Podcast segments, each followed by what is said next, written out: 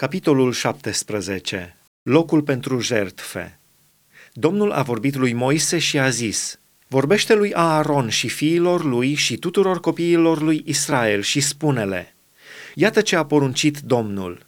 Dacă cineva din casa lui Israel junghie în tabără sau afară din tabără un bou, un miel sau o capră și nu-l aduce la ușa cortului întâlnirii ca să-l aducă dar Domnului înaintea cortului Domnului, sângele acesta va fi pus în socoteala omului aceluia. A vărsat sânge.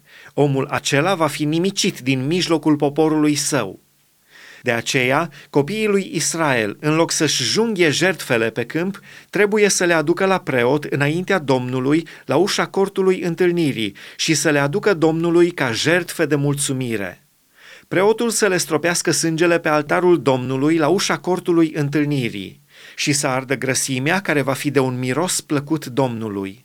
Să nu-și mai aducă jertfele lor la idolii cu care curvesc aceasta va fi o lege veșnică pentru ei și pentru urmașii lor.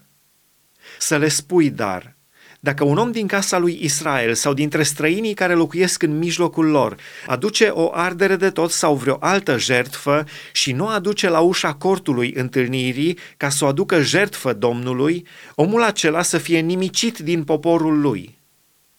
Să nu mănânce sânge, dacă un om din casa lui Israel sau din străinii care locuiesc în mijlocul lor mănâncă sânge de orice fel, îmi voi întoarce fața împotriva celui ce mănâncă sângele și îl voi nimici din mijlocul poporului său, căci viața trupului este în sânge. Vi l-am dat ca să-l puneți pe altar, ca să slujească de ispășire pentru sufletele voastre, căci prin viața din el face sângele ispășire.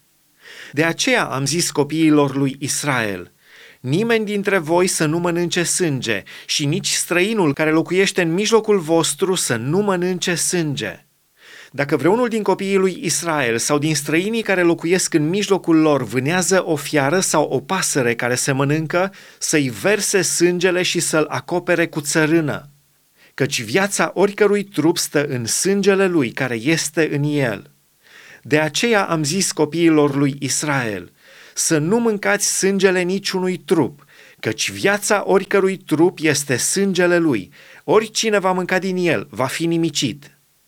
Oricine, fie băștinaș, fie străin, care va mânca dintr-o fiară moartă sau sfâșiată, să-și spele hainele, să se scalde în apă și va fi necurat până seara, apoi va fi curat.